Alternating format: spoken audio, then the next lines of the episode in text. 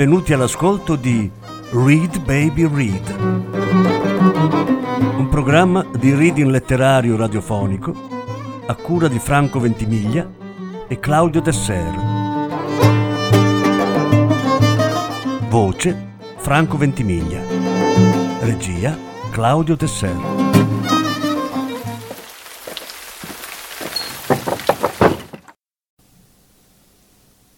Due racconti dalla raccolta Giudici. Carlo Lucarelli, La bambina. Lettura in quattro parti. Prima parte.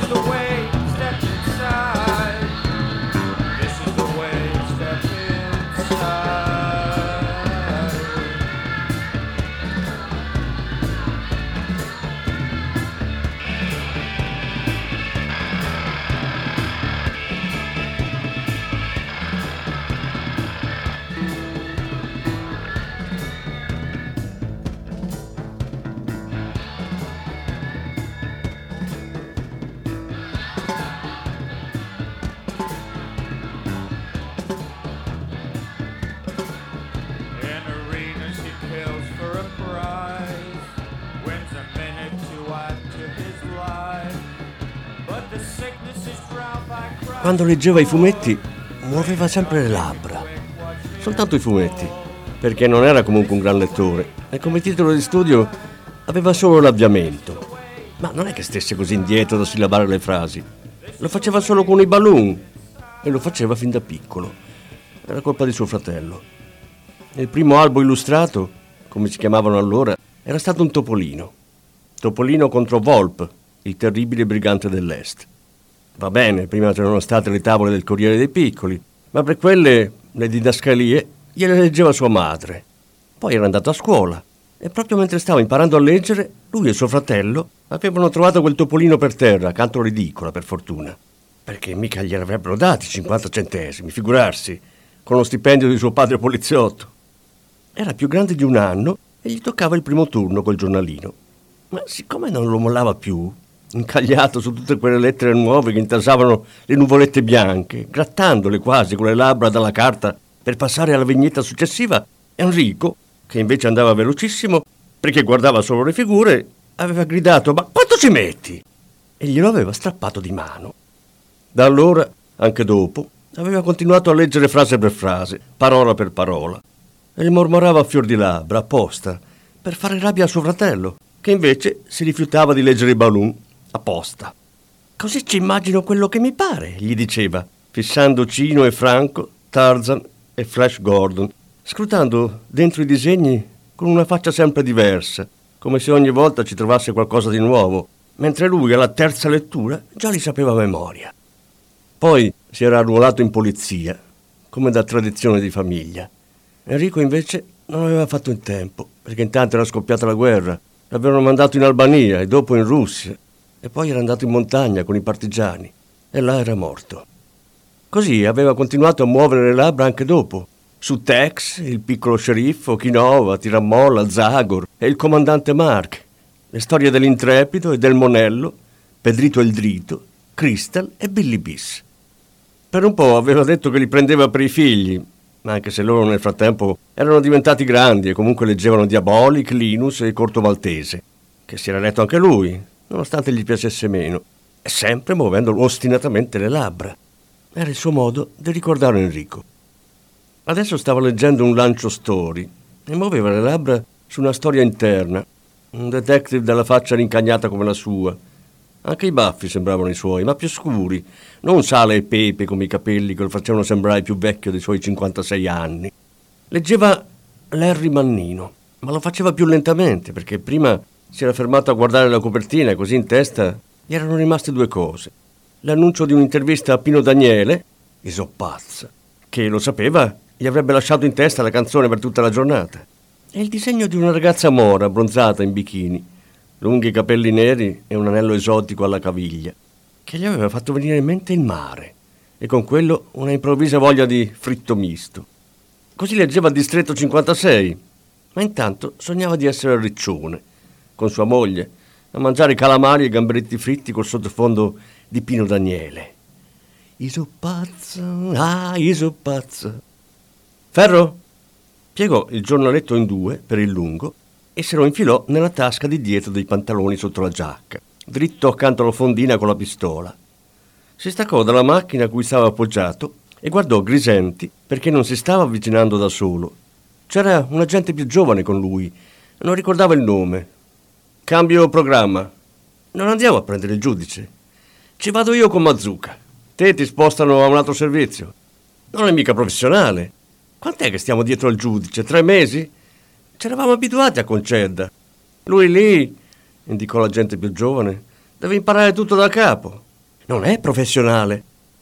Mazzucca fece un passo indietro, alzando le braccia a mezz'aria, come per dire che non era colpa sua.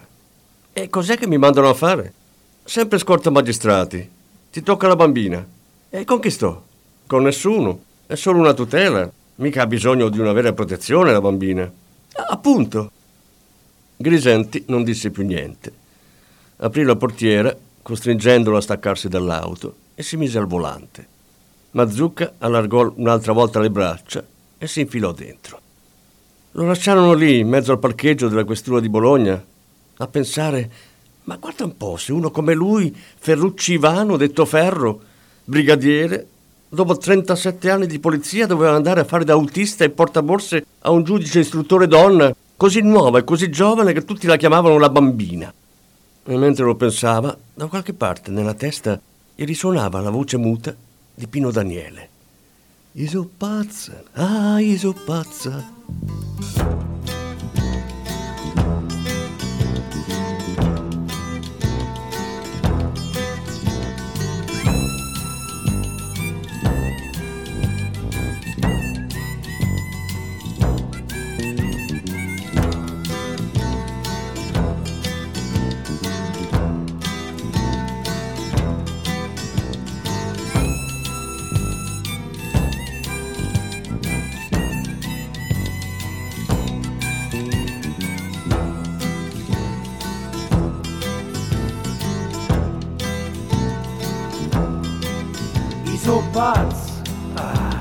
pazzo.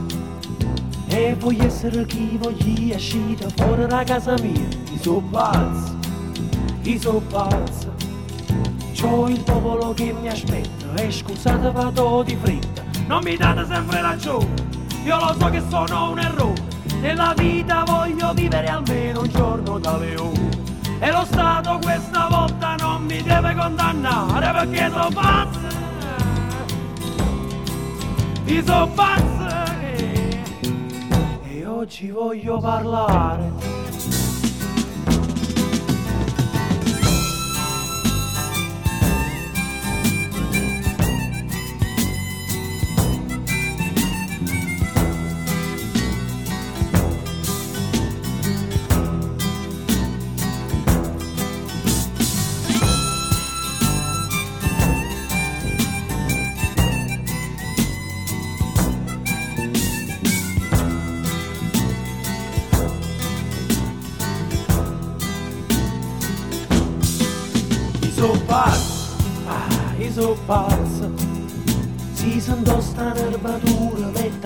In faccio. Io sono pazzo, io sono pazza.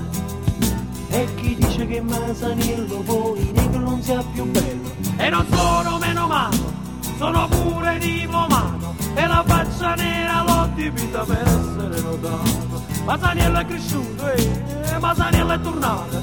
Io sono pazza, io sono pazza, eh. non ci scassato cazzo.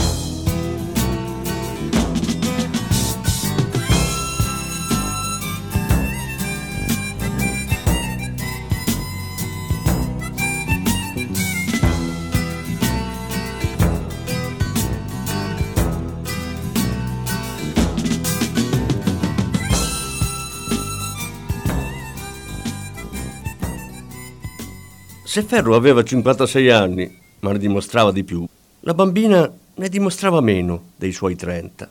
Conosceva la sua età perché glielo aveva detto lei appena salita in macchina. Mi faccia gli auguri, oggi è il mio compleanno, classe 50, una vecchiona. E lui aveva fatto il conto al primo luglio 1980. Avrebbe potuto essere sua figlia, anche perché Ferro ce l'aveva davvero una figlia, di 30 anni, ed era la secondogenita dei tre. Infatti gli scocciava starsene seduto davanti nella ritmo in borghese della questura con quella ragazzina seduta dietro che leggeva il giornale. Sembrava un autista che porta la figlia del padrone all'università. La guardò nello specchietto retrovisore, le labbra strette, un po' sporte in avanti in un'espressione assorta, una piccola luga concentrata fra le sopracciglia, una manciata di effelidi attorno al naso, sulla pelle arrossata da quel primo sole di luglio. Ferro aveva un'anca che non girava bene, i reumatismi e la pressione alta, ma la vista gli era rimasta quella di una volta. Attento soprattutto ai particolari, istintivamente. Scarpe basse, gonna, camicetta bianca, maglioncino nero e giubbotto jeans su una spalla. Li aveva registrati subito appena lei si era presentata. Lorenzini, piacere, quando era andato a prenderla a casa. Capelli corti sulle spalle, biondi, raccolti dietro con un pettine d'osso carina, piccolina, un topolino. Giudice istruttore presso il Tribunale di Bologna, primo incarico. La bambina. Le dispiace? La bambina si sporse in avanti fra i due sedili, odore di saponetta camaia e shampoo alla mela. Li usava anche sua figlia. Punse con un dito il pulsante dell'autoradio e si spinse ancora più avanti per schiacciare quelli dei canali memorizzati. La voce di Pino Daniele uscì ovattata dall'altoparlante sotto il cruscotto. Isopazz, ah, Isopazz. C'ho il popolo che mi aspetta, eh, scusate, vado di fretta. Aspetti, dottoressa, lasci per favore. La bambina tornò indietro sul suo sedile. Le piace Pino Daniele? No, però è tutta la mattina che ce l'ho in testa, così la sento e mi passa. E lo Stato questa volta non mi deve condannare perché so pazza. Io so pazza e oggi voglio parlare. Sospirò, sentendo che la musica gli si scioglieva in testa, liberandolo. Cambio? disse. No, va bene. Io di solito ascolto altro, ma va bene. Posso? Prese il resto del callino, che Ferro aveva appoggiato sul sedile del passeggero, ma lo lasciò cadere subito perché sotto c'era una pistola. Oddio! Ah, scusi, la metto lì perché la tengo dietro la schiena e quando guido mi sa che la può tenere anche dietro. Non credo che con me avrà occasione di usarla. Ah, dottoressa, n- non si sa mai. Come non si sa mai? Lei rise e sorrise anche Ferro. La bambina toccò il montante di metallo della ritmo e lui, rapido, si fece le corna in mezzo alle gambe mentre lei non guardava. La scorta serve a quelli che fanno le inchieste sulla politica, serviva al povero amato, ammazzato così alla fermata del tram. Io, per me, potevo continuare a venire in tribunale in motorino. Sai di che cosa mi occupo questa mattina? Prese il giornale, scoprendo la pistola, ma sembrava che non le facesse più impressione. Aprì il carlino e lo sfogliò fino alle pagine interne. Ecco, non c'è neanche sul giornale. Lo richiuse e si fermò a guardare la fotografia dell'aereo in prima pagina. Sotto c'era quella sgranata e terribile dei morti che galleggiavano sul mare di Ustica. Macchie bianche nell'acqua nera, persone a pancia in su come pesci. In effetti, mormorò. C'è qualcosa di più drammatico della mia bancarotta fraudolenta. Erano arrivati al tribunale. Ferro scese dall'auto e ci girò attorno per aprirle la portiera. ma la bambina era già uscita. Ci vediamo stasera, gli disse, agitando una mano in aria mentre lui la guardava allontanarsi, così biondina e minuta, il giubbotto di jeans e la cartella su una spalla. E pensava che se non fosse stato per la sua pistola sotto il giornale e la gazzella dei carabinieri davanti al tribunale, davvero gli sarebbe sembrato di essere l'autista che porta la figlia del padrone all'università. La sera però, quando andò a prenderla, era cambiata. Sempre Topolina, sempre la bambina, ma per un momento, quando si fermò sulla porta del tribunale, lo sguardo perso nel vuoto dietro a un pensiero, sembrò dimostrarli tutti, i suoi trent'anni compiuti quel giorno. Lasciò Ferro con la mano sulla portiera di dietro e salì davanti, nel posto del passeggero, e si sfilò le ballerine e poggiò i piedi sul cruscotto, rannicchiandosi contro le ginocchia. Disse: Posso? E Ferro non capisse se si riferiva ai piedi o, o al posto. Poi vide la cassetta che teneva in mano e annui. Lei la inserì nell'autoradio, premette il pulsante per andare avanti finché trovò il brano che cercava e poi alzò il volume, appoggiando all'indietro la testa sul sedile con gli occhi chiusi. L'altoparlante della ritmo civetta non era un granché e vibrò sui bassi che pulsavano come un cuore vecchio, mentre la batteria era solo una strisciata intermittente, come se qualcuno soffiasse tra le labbra.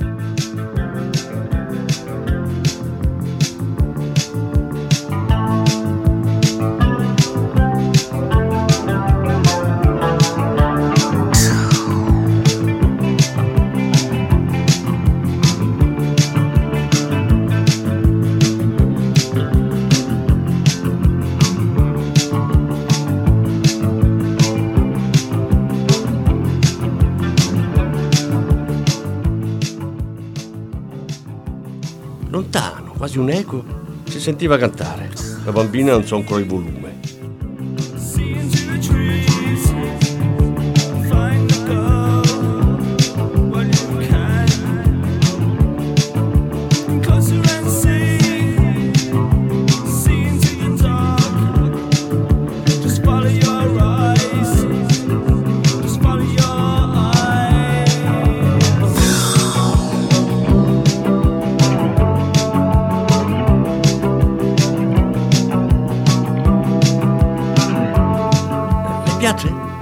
Senza aprire gli occhi. È un po' cupa, per i miei gusti. Piacerebbe a mio figlio. Appena finisce gliela tolgo. Mi rilassa. Giornataccia? Non lo so, forse sì, forse no. A lei piace il suo lavoro? Sì, tradizione di famiglia. Mio padre è un poliziotto, mio nonno un poliziotto. Tra un paio d'anni vado in pensione. Anch'io. Cioè, tradizione di famiglia, non in pensione. Mio padre era un magistrato, ma non l'ho fatto per lui.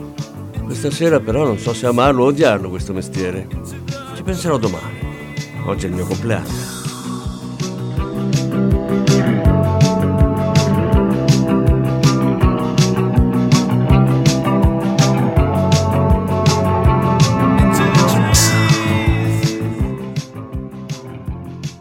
Come festeggia il suo compleanno? Il mio gatto. Qua entrò col ghiaccio e una lunga telefonata col fidanzato avvocato a Torino. Ehi Q, indicò l'autoradio. Chiuse di nuovo gli occhi, immergendosi in quella musica lontana e scura.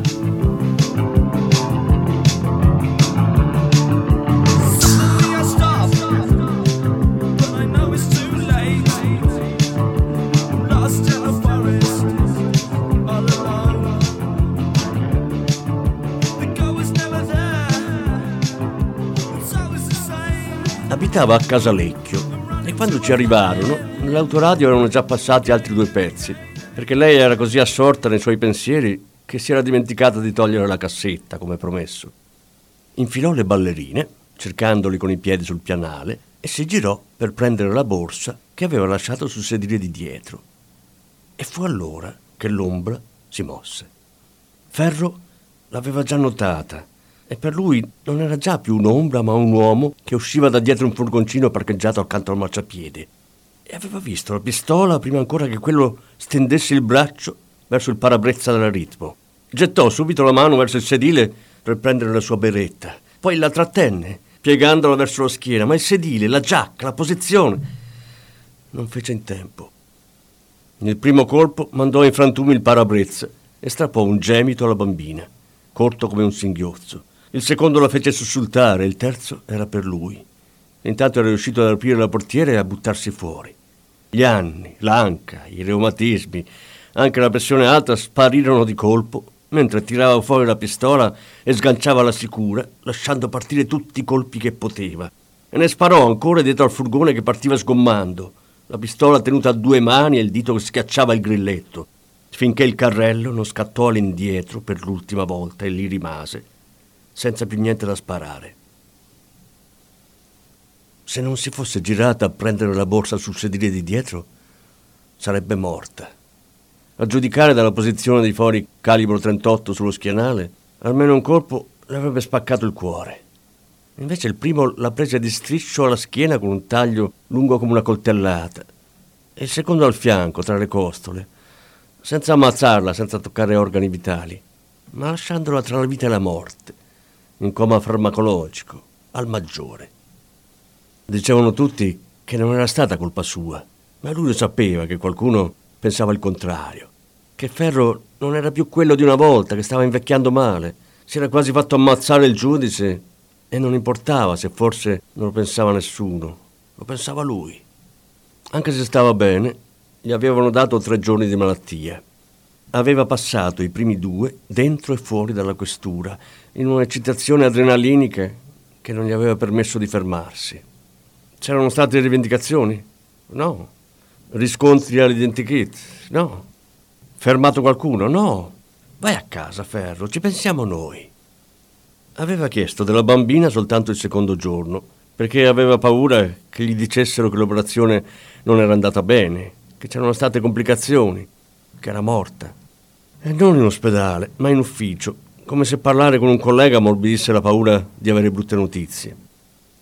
Il terzo giorno era crollato e lo aveva passato a casa, praticamente davanti alla televisione, fino all'almanacco del giorno dopo.